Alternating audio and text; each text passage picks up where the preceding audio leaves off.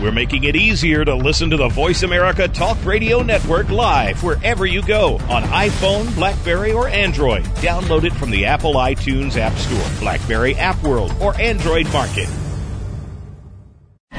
The following program is being brought to you on the Voice America Sports Channel. For more information about our network and to check our additional show hosts and topics of interest, please visit VoiceAmericaSports.com. The Voice America Talk Radio Network is the worldwide leader in live Internet talk radio. Visit VoiceAmerica.com. The views and ideas expressed on the following program are strictly those of the host or guests and do not necessarily reflect the views and ideas held by the Voice America Talk Radio Network, its staff, and management.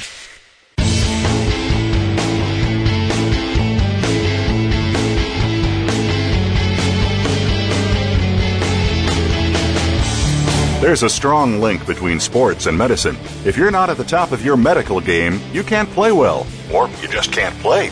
Welcome to Bruce the Sports Doc with medical expert Dr. Bruce Grossinger. This program looks at advances and breakthroughs in medicine and how it relates to sports. Plus, you'll receive preventative tips and analysis of sports injuries this week.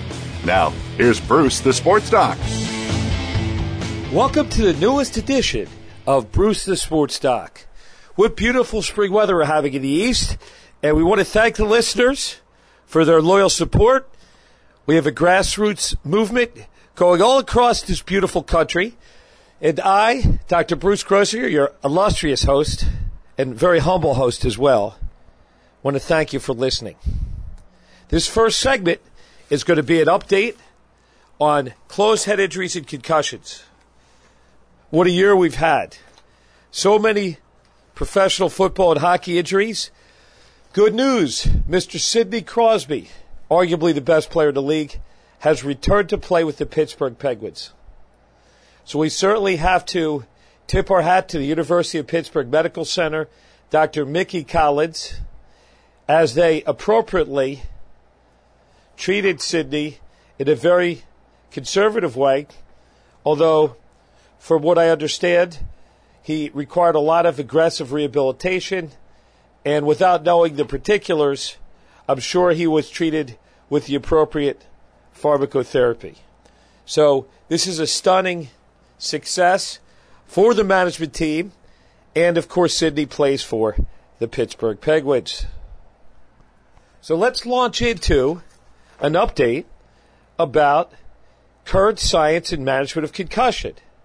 This is very important for you athletes out there, parents, and you weekend warriors like your own Dr. Bruce the Sports Doc.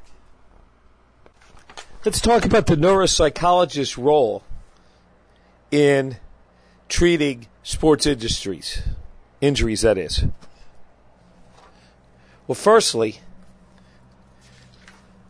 much of my practice deals with teenagers, football players, hockey players, cheerleaders, those with head injuries. So, what are the symptoms of concussion?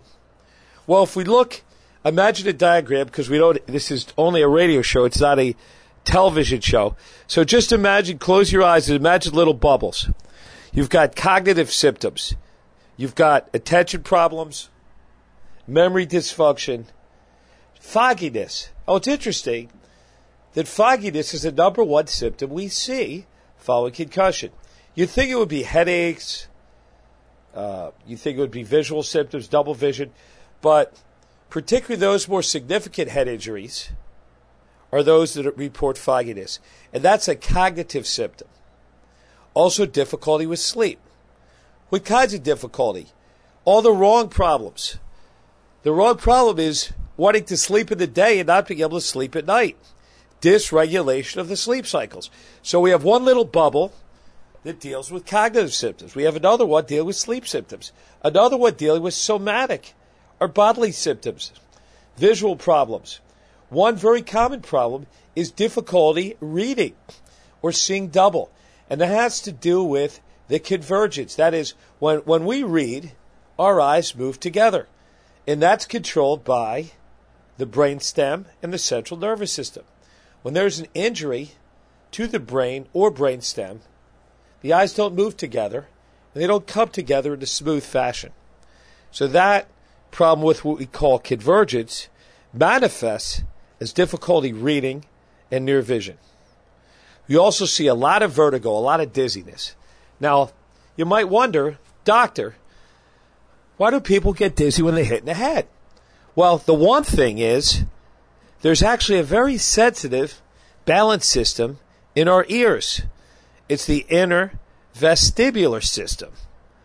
And it has semicircular canals, which are three canals filled with fluid, and they help balance us, keep us level. They, they help let us know that we're walking flat. And they get scrambled when there's a head injury. For some of you classic people, I don't like to say old, but people like myself, we didn't used to listen to CDs, digital music, uh, any of that stuff. We used to put on vinyl and we used to have a turntable. And what happens, we used to bang that turntable, very sensitive system. That needle would skip across the record. Well, that's exactly what happens to the balance system. When you get whacked in the head, there's a sensitive balance between the right and left side of the balance system. When that gets knocked off, people start to experience different abnormalities. They come and they say, Bruce the sports doc, I get dizzy.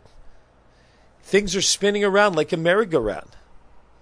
They might say, I feel like I'm in an elevator, I'm moving up and down, but I know I'm not.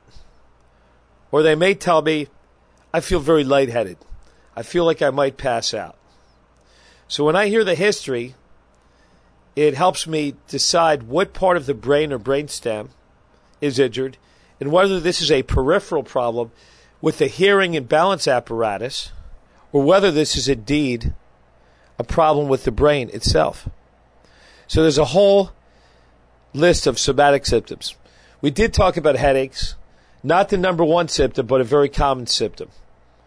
And many of the headaches are very much like migraines. And interestingly, we can see these type of headaches in people who've never had a migraine in their life. Or worse yet, we might see somebody who's had migrainous headaches, migraines, often a family history.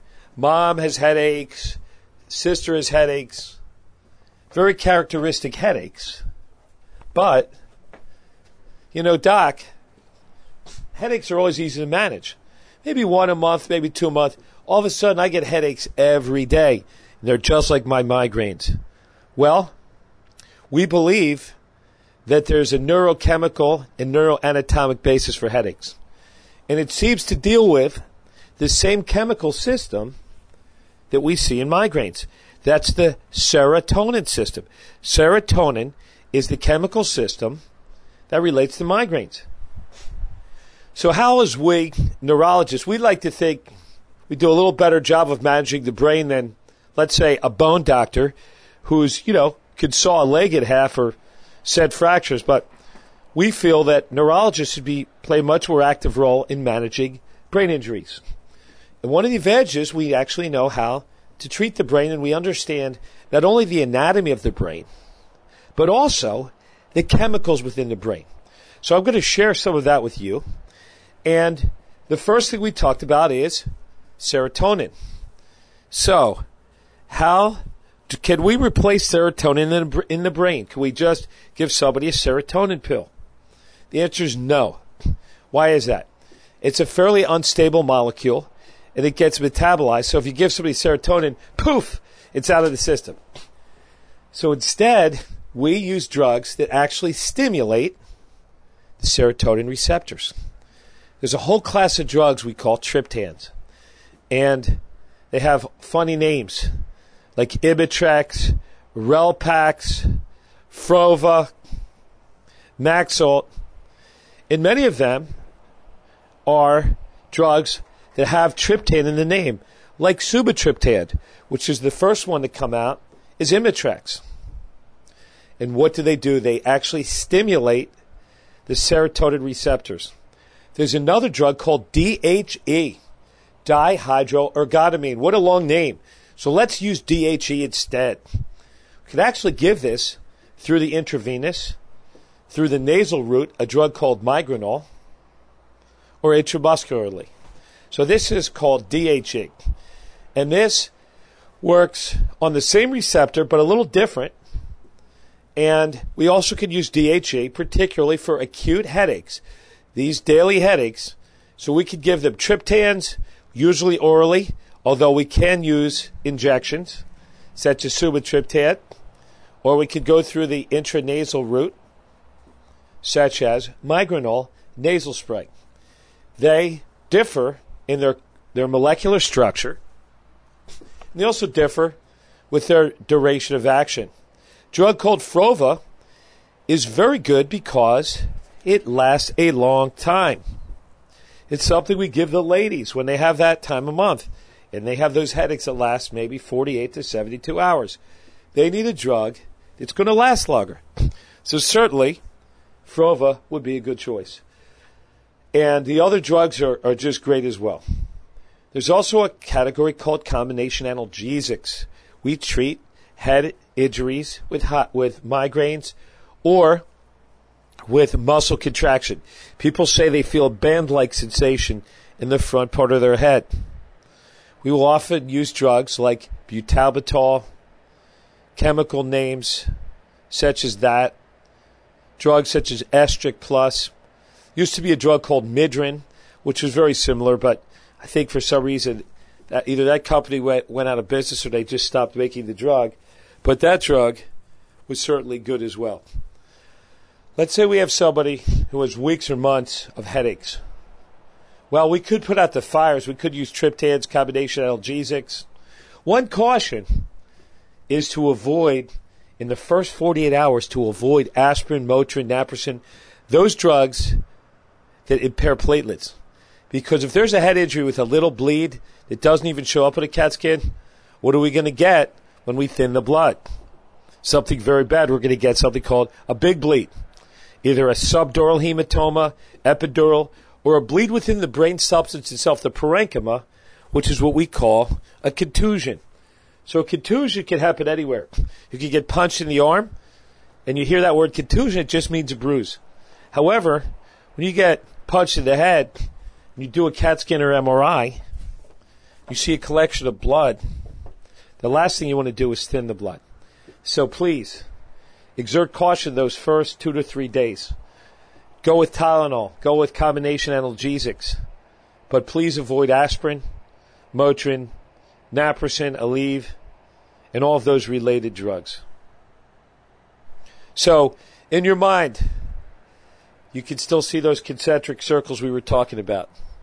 You can still see the cognitive symptoms, the thinking problems, the sleep symptoms, the somatic symptoms, including headache, and then finally, the emotional symptoms. And that's why we have neuropsychologists. That's why we have occupational therapists. That's why we have different software, such as the impact testing. Kudos again to the University of Pittsburgh and we certainly are very proud users of the Impact software, and that's a very good company located in Pittsburgh.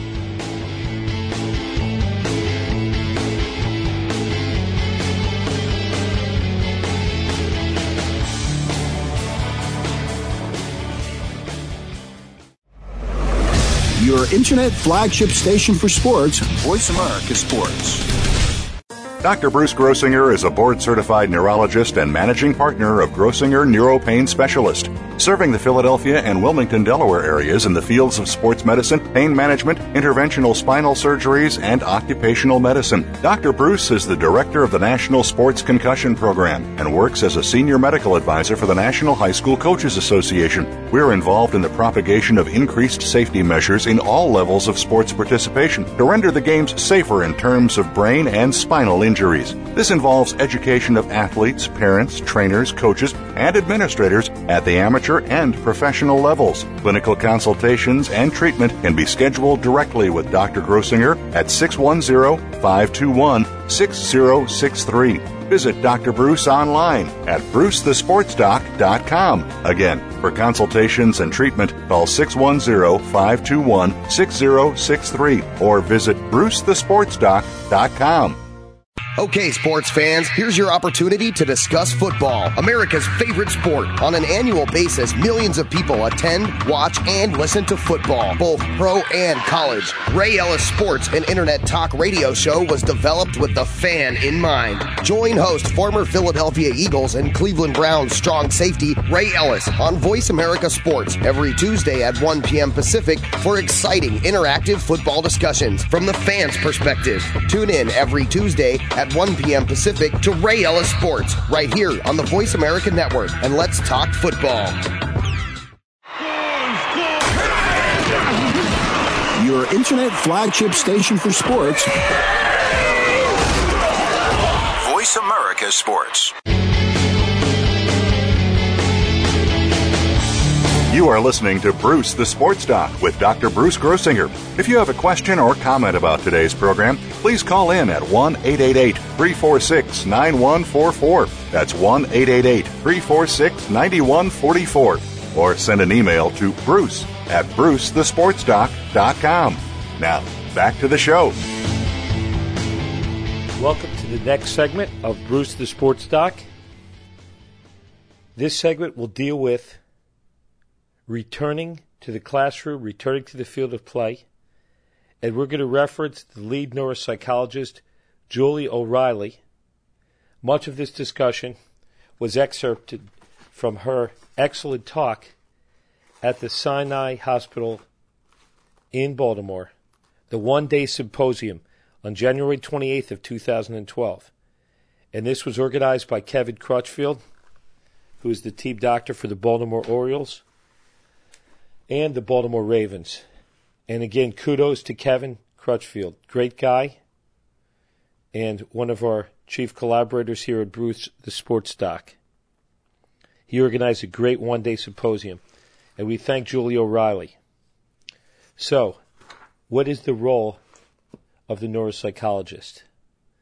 Identifying the various aspects of injury we talked about the cognitive, which is the, the brain, the thinking, the emotional, very important, with sadness, irritability, and also instability, whether it be anxiety and depression.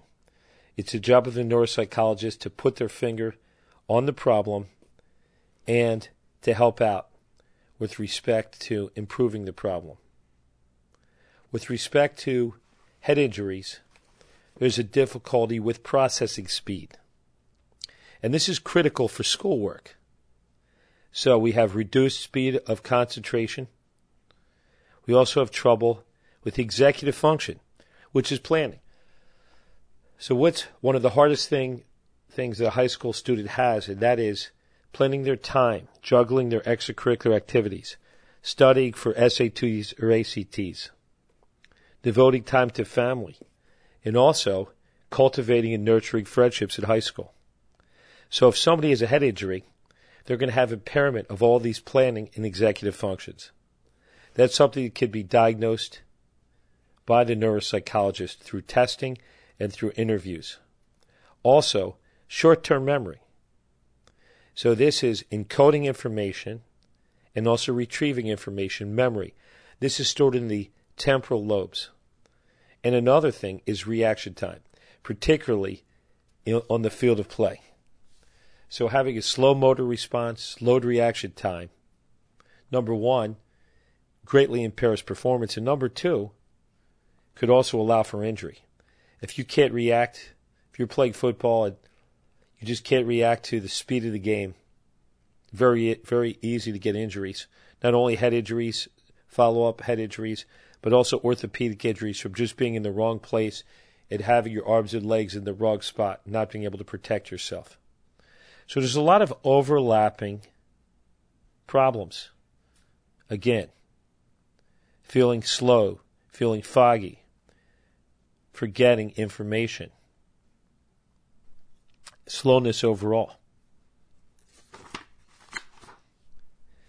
And there's also an important role for returning to the classroom, essentially to monitor the progress and also to have the connection to the student athlete, ensuring rest, also monitoring the patient for two to three months. And during the time of the acute injury, reducing the amount of tests per day, reducing the amount of homework, and frankly, reducing the hours in school. So, in the beginning, the athlete might return to half day schooling. In the beginning, they might have some homebound instruction. And there has to be an understanding and allowance between the school and the, the school district and the teachers. And the teacher's role is very instrumental. Some of these patients, and they are student athletes, require what they call an IEP. And that's an individualized educational program. And this involves communicating with the parents, offering support and encouragement, oftentimes special instruction, reinforcement of the principles, and allowing for learning to occur. Also, depression and anxiety has to be monitored and managed by the neuropsychologist, the neurologist, and has to, and there has to be an interaction between the parents and the student athlete. One of the biggest problems we see, particularly in hockey and football, is that there is a sense of denial on the part of the parents. Usually, I have to say, the father is usually the worst. There's a feeling like, you know, when I did it, you know, I took a lot of hits when I was young. How come you can't handle it? You got to be tough. You got to get back. And that there's definitely a role of the neuropsychologist to be able to show standardized tests and to be able to explain to the parents there is a problem and it will likely get better, but we have to manage it. And it's easy to be in denial. And that's the old school way of thinking. But as we say, certainly uh, Keith Primeau, uh, former captain of the Flyers, said it. It's uh, it, it takes a, a, a courageous man to uh, to know that you're taking time off to get better, because if you just return too early to the field of play, whether it be ice hockey, boxing, you name it, soccer, you're really hurting the team, okay? Because you're hindering your recovery. Perfect example is Tiger Woods. We're not talking about a brain injury here. He felt a pain. He had recurrent tendonitis in his left ankle. He had trouble walking. And a year ago, he might have toughed it out, pushed through, finished the tournament. He might he might have missed a month, four to six weeks. But you know what? He said, "Listen, I recognize it's, it's an injury. I've got to manage it. I've got to get better."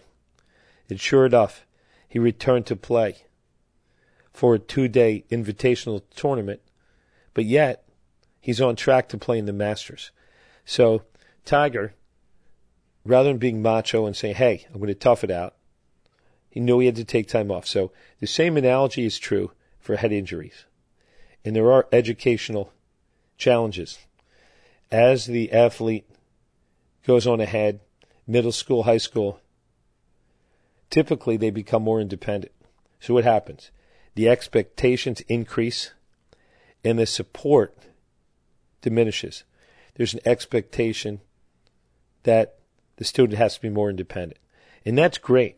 But when you have a head injury situation, it could put the student in a precarious position. And particularly if there's no accommodations, what happens? They start failing in school. They're already anxious and depressed. They have headaches, feeling of helplessness, estrangement, downward spiral.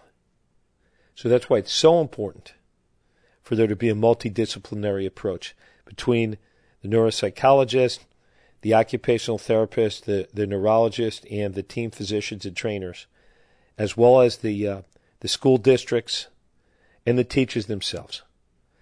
And the good news is, with proper management, these people usually get better.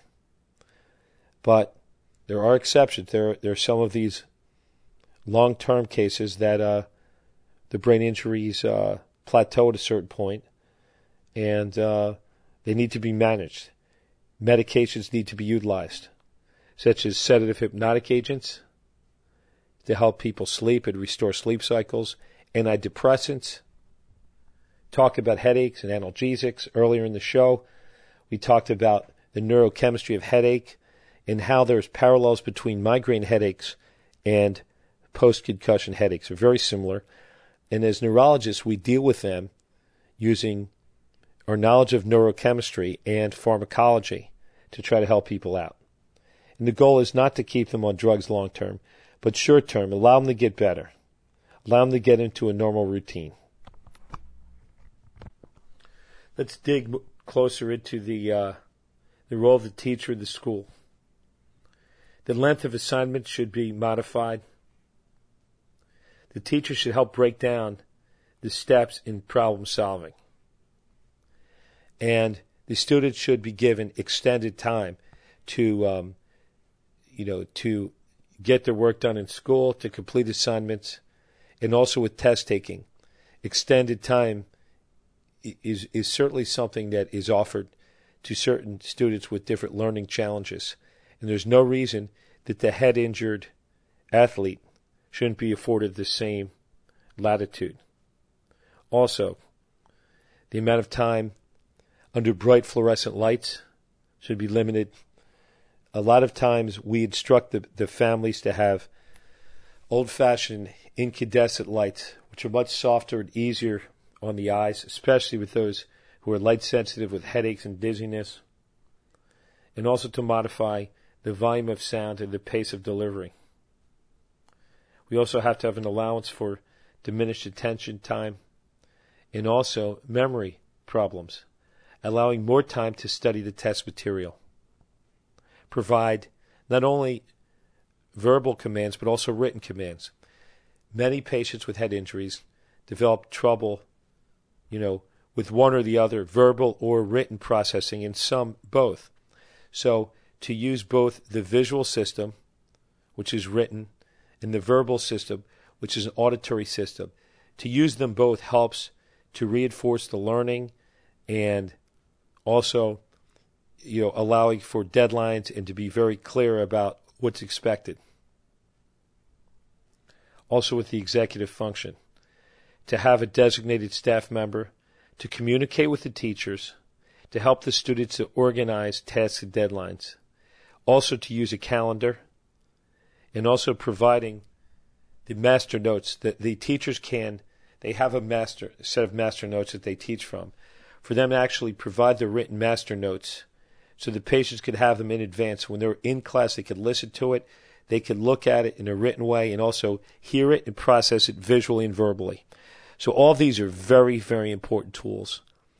And you know students the, the, the sports are great but uh, most of these kids are, are not going to be professional athletes. So the key thing is to is to keep them moving along in school, passing their grades, not losing out, not going into a downward spiral. Spiral, excuse me.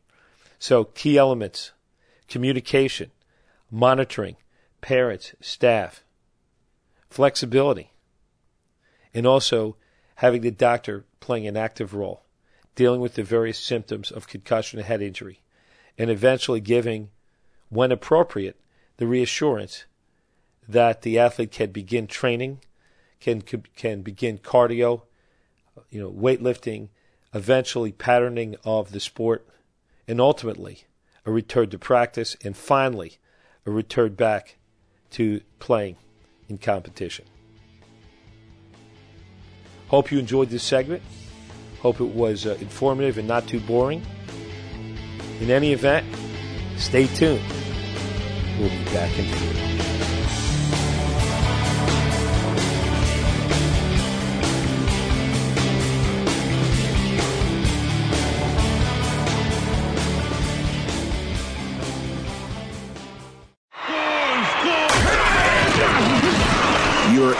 flagship station for sports.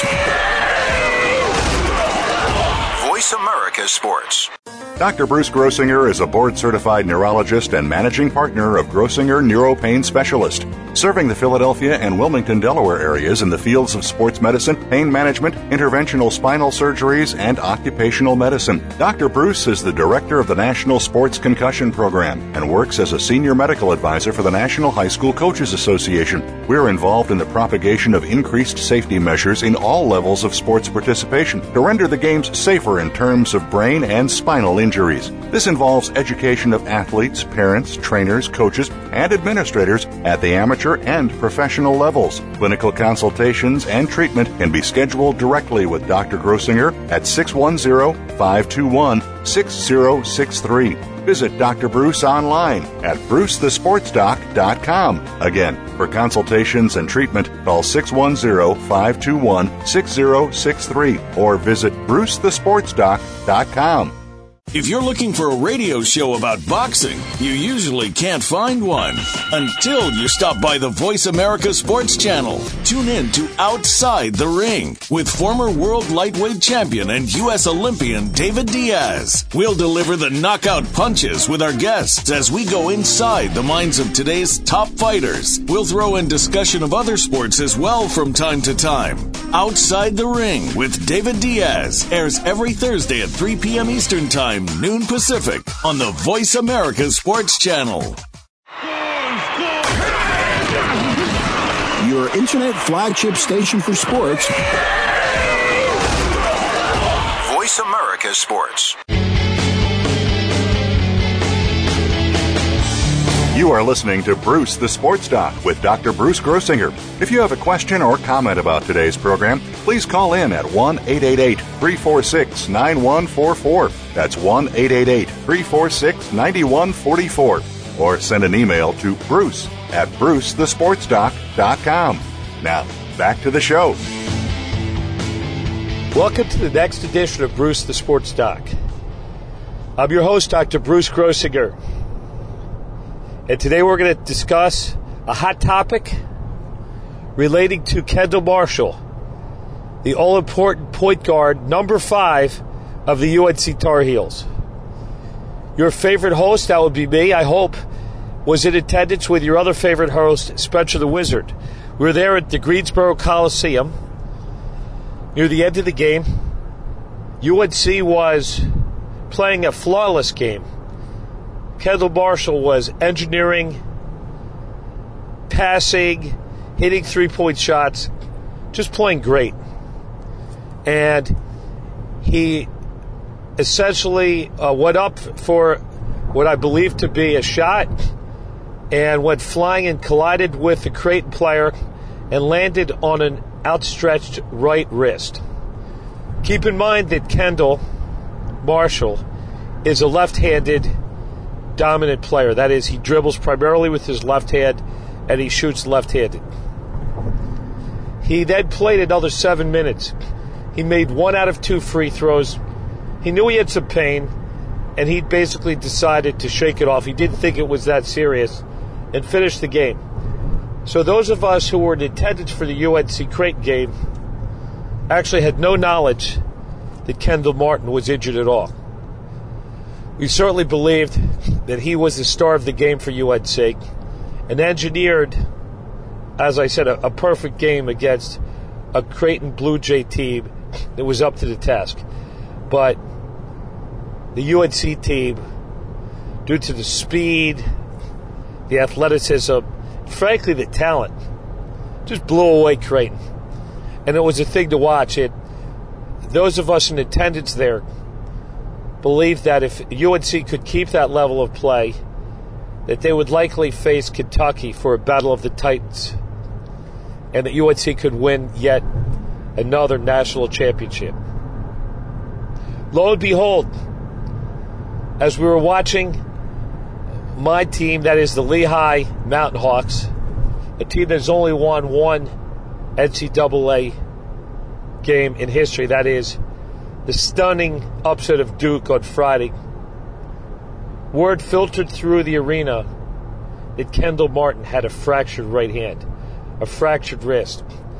And everybody was clamoring to search the wires and find out what type of wrist fracture and what effect it would have on his ability to return, if at all, for the UNC Tar Heels.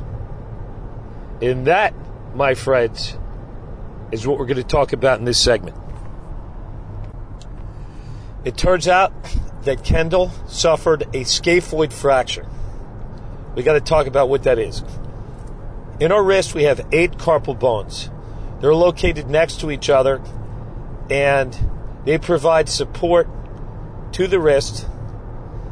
With respect to the scaphoid bone, it's an oft injured bone. In fact, the classic way to fracture your scaphoid is to do exactly what Kendall Marshall did to play sports and to land on an outstretched hand. He's certainly not the first athlete to suffer a scaphoid injury.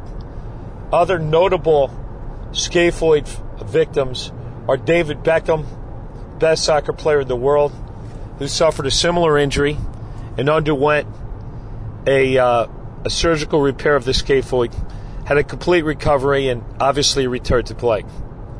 Another individual who you all know, another UNC Tar Heel, is Kenny the Jet Smith who is uh, on TNT with Charles Barkley and is uh, a well known uh, popular figure, an announcer, analyst. He also had that injury, and I also heard him talk about that he eventually recovered and returned to play.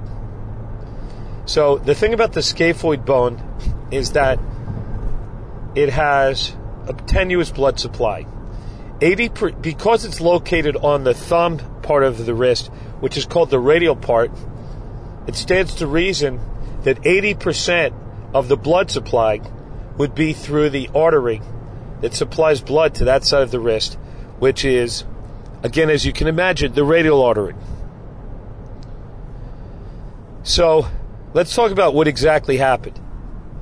Number one, I am not privy to the x rays, nor have I conferred with any doctors who treated Kendall Marshall. So all I know is what you know well, perhaps a little more, hopefully. But what I know is what was reported in the newspapers at several media outlets, and this Cub reporter has been scouring the media outlets to find out what exactly happened to him. What is clear is that he suffered a fracture of the scaphoid bone. It's also clear he underwent surgery this morning that involved a screw placement into his right wrist to stabilize the fracture.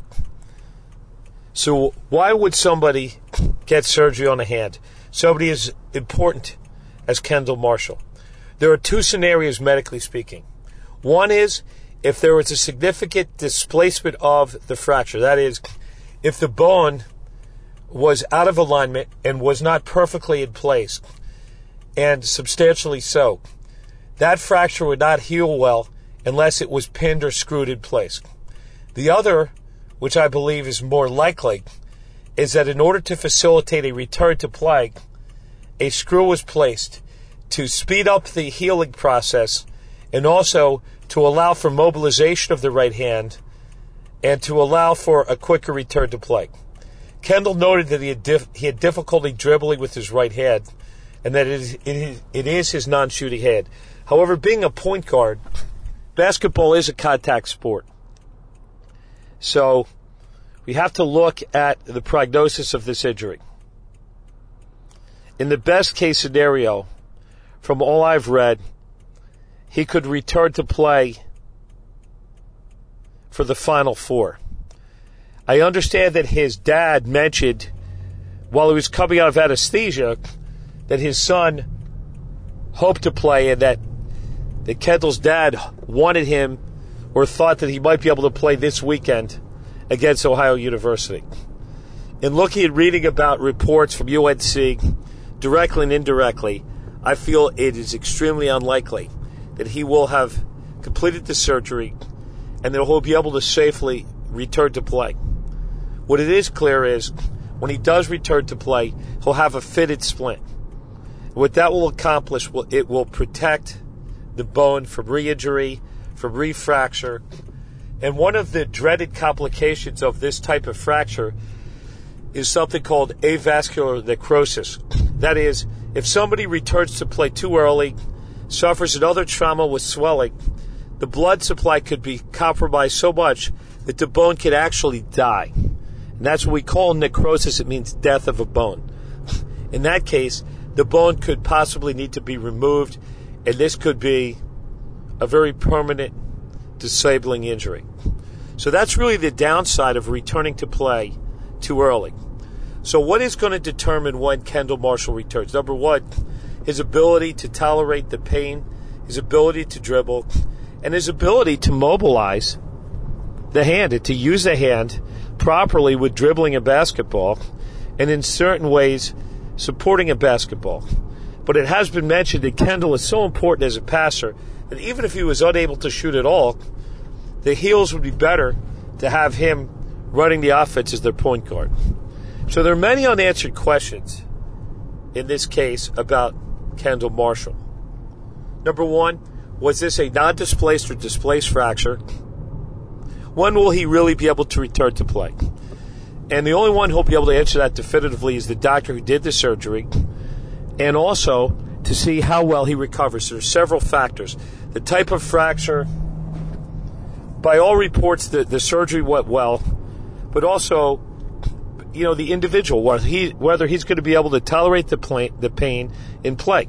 Because obviously, if he's in such pain that he can't dribble a basketball, he will not be of use to a Division One basketball team in its run for the Final Four and eventually the NCAA championship.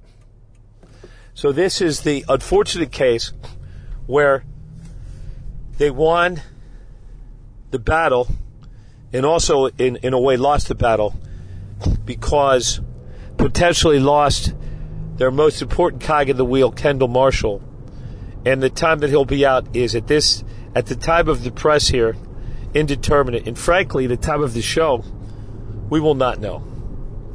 So very unfortunate injury, and all of uh, the Tar Heels fans, as well as the other simple March Madness fans, will look at this and the the, uh, the backup point guards certainly have far less experience, and it is unclear whether the Heels could go beyond Ohio U and continue their run without Kendall Marshall.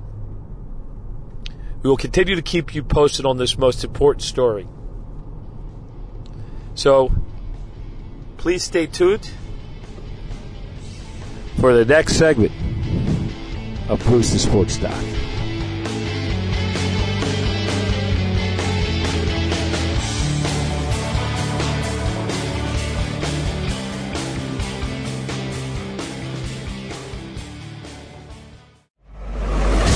Your internet flagship station for sports, Voice America Sports.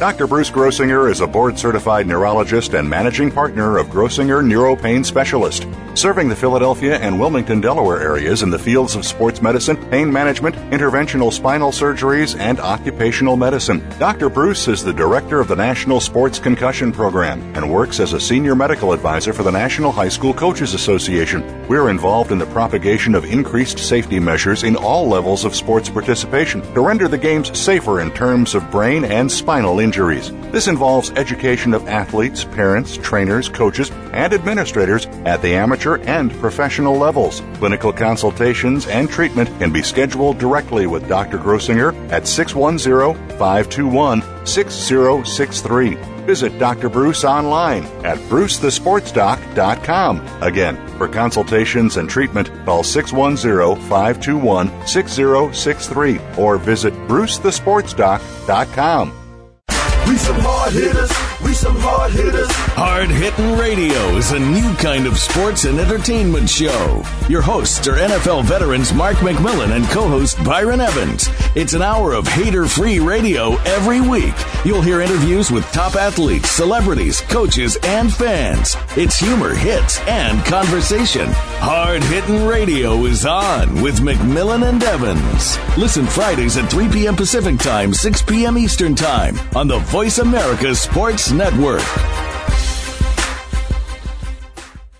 The opening kickoff is a beauty. It's a fly ball deep right field. Back goes O'Neal. He's at the shot. Got it with 2.8 seconds left. to left. I don't care where they put him. This one is out of here. from high school to the pros, we, we cover everything. Cover everything. Let your voice be heard. Voice America Sports.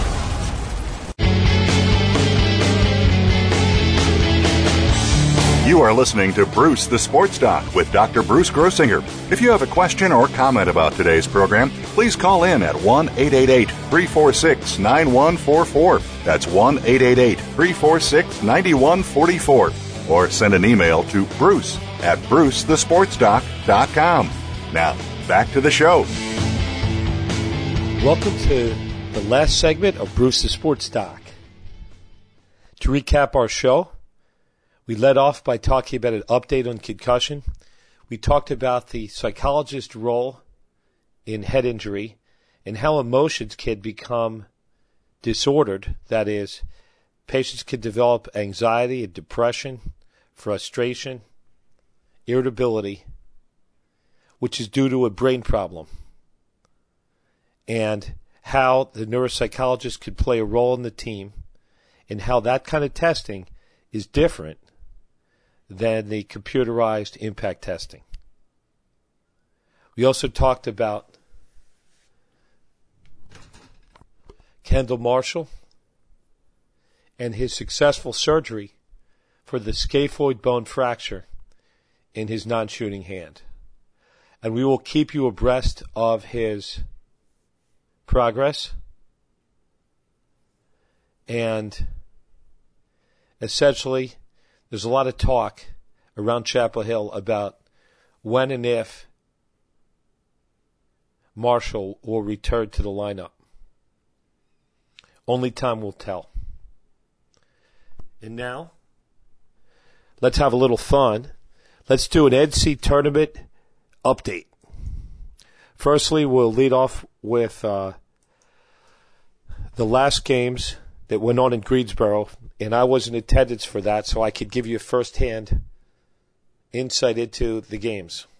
Number one, 95% of the fans were wearing Carolina blue, and North Carolina played almost a perfect game, winning 87 to 73. Kendall Marshall was the MVP, and at the very end broke his wrist and had surgery. I am a graduate of Lehigh University, class of 81. And in my school's history, which is a, a very long and storied history, we've only had one, count them, one victory, and that would be over Duke on Friday night. And that was a perfect game by the Lehigh Mountain Hawks. That particular game involved great performances by the whole team, excellent coaching, and I believe that Duke had a downfall in uh, basically taking live outside shots, not really reacting to the the trapping, pressing defense of Lehigh, and not using their height advantage. And in contrast, Xavier, who just beat our team 70 to 58, used the power of a big center. Kenny Frease seven foot tall, looks like he's 300 pounds, basically had his way with dunks, nice moves, soft heads around the basket. obviously, it was a bitter pill to swallow, but Lehigh had no answer. Gabe Knutson, six nine center, is, is really a, a forward.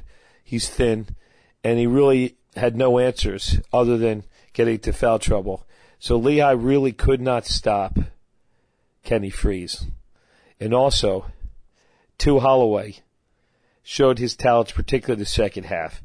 The clock is running down. The shot is in the air with one second left, nothing but cotton. Tremendous ball handling ability, shooting ability, and Holloway to me looks like an NBA player.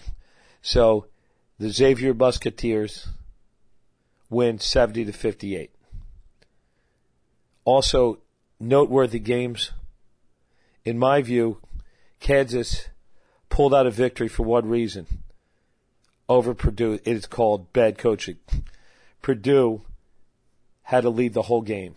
At the very end, when they had two possessions, they basically had no plan. They had their point guard dribbling around aimlessly and then taking bad shots at the end of the shot clock. Also, again, over dribbling, throwing the ball away, getting it stolen for a dunk. So I believe if Purdue actually had called a play, had gone inside, tried to get fouled, other than just dribble around with one guy, I think Kansas would be playing golf right now. But Bill Self, great coach, a nice guy. Certainly, uh, Spencer the Wizard, my son, uh, attended the Kansas basketball camp and very classy organization. Bill Self is a great teacher and a very nice person. And we have to be happy for the Kansas Jayhawks. They've had their share of uh, underperformance. We remember two years ago when they lost to the Panthers of Northern Iowa, one of the biggest upsets in tournament history. While we're on the topic of underperformance, it seems like the Temple Owls, our local team in Philly, seems to come up small in the big games. They had a big lead in the first half of the game and ended up playing small in the second half, just not having any cohesion, not making shots, not defending well. And Freddie Duffy, who's a great coach and a very nice person, again saw his Temple Owls go down 58 to 44 in a game against South Florida, and that same South Florida team losing to Ohio University. And now it sets up a showdown of Ohio University and North Carolina. In my view, with or without Kendall Marshall, the Tar Heels should have enough juice to get them into the final eight. Other games. Baylor, a very high powered team, a good offense. Number three seed will be going against Xavier. It'll be just interesting to see if Xavier has enough juice to stay with Baylor. That'll be a, an interesting game to watch. And the dominant team, Kentucky, will be squaring up against Indiana, who just came off of a squeaker last second buzzer beater against VCU. Shaka Smart goes home this year. Despite having a team of underclassmen, it did carry him past Wichita State, but eventually the, the miracles ran dry. And Indiana is set for a showdown with Kentucky. Two big schools and two states squared away in Atlanta. 945. That'll be a good game to watch. Syracuse playing without center Melo, who's been disqualified for the tournament on, acad- on an academic basis. Playing big against Kansas State. Squeaking one out. And, and almost the first upset of a number 16 seed over a number 1 seed. UNC Asheville had the lead most of the game, but Syracuse finally pulled away at the end. And now, interesting contrast. You've got Wisconsin, a big team, although not overly athletic, against Syracuse. Jim Boeheim having one of his best coaching seasons so far in the NCAA without his big center Melo. And that's going to be an interesting matchup. And that'll be a 7-15 game. Ohio State against Cincinnati. Two Midwestern teams. So you've got two Ohio teams squaring up in uh, the next round in Boston. So you really have some nice matchups coming up. Uh, go, going through Michigan State, looking strong, playing Louisville. I'd have to take Michigan State and Tom Izzo in that game. We'll see how that one plays out. Marquette in Florida. Don't really have a feel for this one certainly Florida has got great coaching. Marquette, a very athletic team. So that's where we are, the NCAA tournament. The first day, I must say, was very lackluster. The first Thursday, I was looking and saying, this is a, a drab tournament. And then Friday, all hell broke loose. In the Lehigh Mountaineers pulled off the upset of the tournament, beating Duke. And I must say, it was a joyous time for us. I'd like to end this show by focusing on Roy Williams, who is a very even tempered guy, but on his radio show, really expressed the feeling of uncertainty that the Tar Heels have about their star point guard. Kendall Marshall. And let's quote Roy now. We can talk all we want to, if this and if that. That's just a bunch of damn wasted time. There's nothing else to talk about until we find out what the crap is going on, and then we'll talk about it. so if you know Roy at all, for him to be talking like that, that's about as much as you're going to get him cursing, frustrated, fielding questions, and not being in control. So Roy, it's a very organized program. He's in control of every aspect of that team, and uh, extremely organized, very disciplined. And now all of a sudden, everything's hanging in the balance. He's got no control. Roy did venture a somewhat pessimistic forecast. In regards to Friday's game against Ohio U, he said, My guess is purely a guess that he will not play. But as I said, we're uncertain. So there it is. Another week in the books. Bruce the Sports Doc. Really appreciate your listeners tuning in week in and week out. And uh, certainly, as always, we want to offer thanks to the excellent production crew at Voice America Sports. Sports. Can't talk very well. It's late here, back in the East. Michael Mitchell, Chief Engineer Extraordinaire. And of course, the ever present, watchful handle the tiller from Ray Ellis, our director, our leader at Voice America Sports. And certainly, I've got Ray, I've got Ray to think, to thank for, for everything that I have here, for giving me the opportunity to have the show. And, uh, I hope you're learning a little bit about sports medicine. And we're also mixing in some sports. So again, wish you all the best. Thanks for tuning in. Tune in next week for the next Bruce the Sports Doc.